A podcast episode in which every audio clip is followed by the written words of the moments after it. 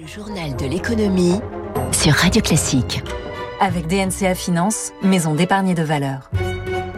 L'économie passée au scanner de Radio Classique. Trois titres. Twitter bondit en bourse après qu'Elon Musk en est devenu le premier actionnaire.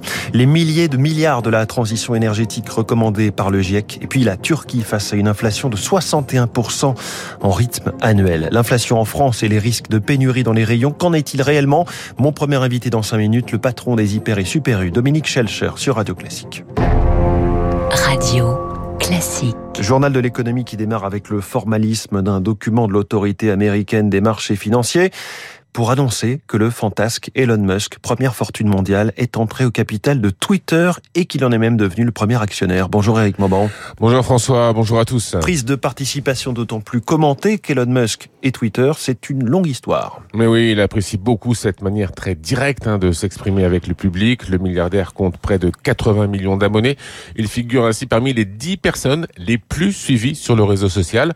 Dans ces conditions, eh bien, il lui est facile de communiquer, de nourrir la polémique et même de demander l'avis de ses abonnés pour l'aider à prendre des décisions. Elon Musk a ainsi plusieurs fois lancé des sondages sur Twitter ou fait part de ses intentions. Nombreux sont les cas où la simple évocation d'une société de sa part a suffi à faire bondir son cours de bourse. L'homme d'affaires a régulièrement critiqué Twitter, notamment en matière de liberté d'expression. Cependant, il semble donc considérer qu'il vaut mieux investir dans le réseau social pour tenter d'influer sur sa stratégie plutôt que de lancer un réseau social à partir de zéro. Elon Musk a pris une participation de 9,2% dans le capital de Twitter. Hier à Wall Street, l'action a fait un bond de 27%.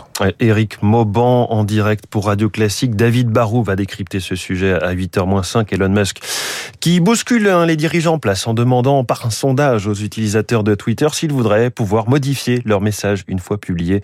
Ce n'est pas le cas aujourd'hui. Un sondage qui récolte déjà 1 300 000 réponses plutôt favorables à cette question. Mauvaise fortune en revanche pour ce qui est une quasi-compie conforme hein, de Twitter mais destinée au camp conservateur américain. Truth Social, le réseau lancé par Donald Trump il y a un mois et demi. Deux de ses dirigeants ont démissionné. Le véhicule coté censé fusionner avec euh, Truth Social a perdu 13% à la bourse. Hier, le Nasdaq a gagné presque 2%, le Dow Jones 0,3, le CAC 40 0,7. Le Nikkei est en ce moment à plus 0,14. Le pétrole, lui, remonte nettement avec la perspective de nouvelles sanctions contre la Russie. Le Brent est juste en dessous de 109 dollars, le WTI à 104. En France, l'emploi des cadres a quasiment retrouvé en 2021 son niveau d'avant-crise. 269 000 recrutements, 4% de moins qu'en 2019, certes, selon l'APEC, mais 63 000 créations nettes de postes. Pierre Lamblin, directeur des études de l'Association pour l'emploi des cadres, évoque pour Radio Classique les secteurs qui recrutent le plus, informatique, R&D et les activités juridiques et de conseil. Ce sont euh, des secteurs qui euh, traditionnellement recrutent beaucoup de cadres, donc c'est pas une surprise en soi de les retrouver euh, au rendez-vous en 2021 sous l'effet de la conjoncture économique retrouvée, à savoir la croissance et les investissements. En revanche, il y a deux secteurs qui ont fait beaucoup mieux que la situation d'avant-crise. C'est le secteur de la santé et action sociale, mais aussi celui de la banque assurance. A contrario, on peut citer notamment certains secteurs dans l'industrie, c'est le cas de l'industrie automobile et aéronautique, hein, qui n'a pas retrouvé son niveau d'avant-crise en 2021, puisqu'on est toujours 20% en retrait des recrutements euh, qu'on avait à l'époque. Le secteur aérien dans ce journal de l'écho, riche actualité ce matin. EasyJet a annulé plus de 200 vols depuis ce week-end du fait de nombreux personnels atteints du Covid. Le Royaume-Uni a connu près de 5 millions de contaminations en une semaine. Air France KLM, de son côté, se tourne vers CFM, la co-entreprise de Safran et General Electric pour les moteurs de ces A320 Neo. Le groupe avait annoncé une méga commande de 100 appareils en décembre. Safran, qui est par ailleurs le numéro un français des demandes de brevets cette année, 540 demandes devant le commissariat à l'énergie atomique et Valeo, on l'a pris cette nuit. Et puis Lufthansa qui critique le plan climat de la Commission européenne Fit for 55, grave menace pour la compétitivité et l'emploi du secteur selon la compagnie.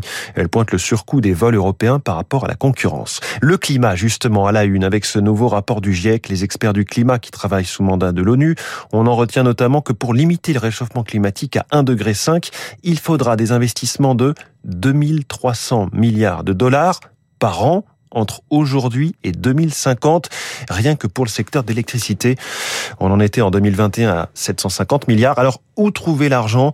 Un peu d'optimisme ce matin avec Nicolas Rochon, président de Air Green, spécialisé dans le financement de la transition énergétique on doit pouvoir reporter le coût sur les entreprises les plus polluantes et protéger les foyers les plus victimes de la hausse des prix de l'énergie notamment. Mais les crises actuelles sur le coût de l'énergie et les problématiques d'indépendance énergétique devraient favoriser les investissements de l'État dans le secteur et donc on reste extrêmement optimiste.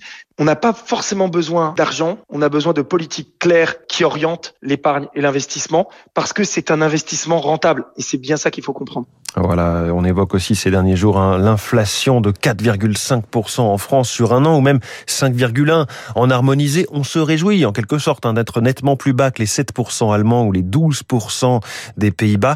Que dire du chiffre de la Turquie? 61% flambée des prix de l'énergie conjuguée à la baisse de la livre turque qui renchérit les importations.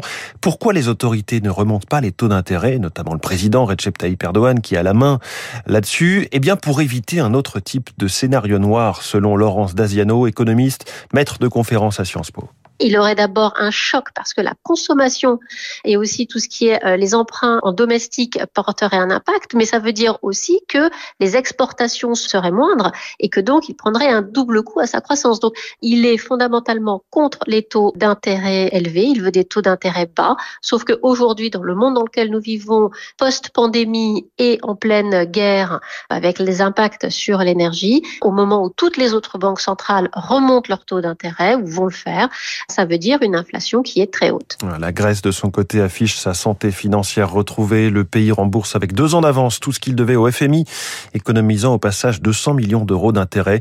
C'est la fin d'un douloureux chapitre hein, qui nous ramène en 2010 avec la crise des dettes souveraines. Voilà, un peu d'histoire contemporaine ce matin. Allez, retour en 2022.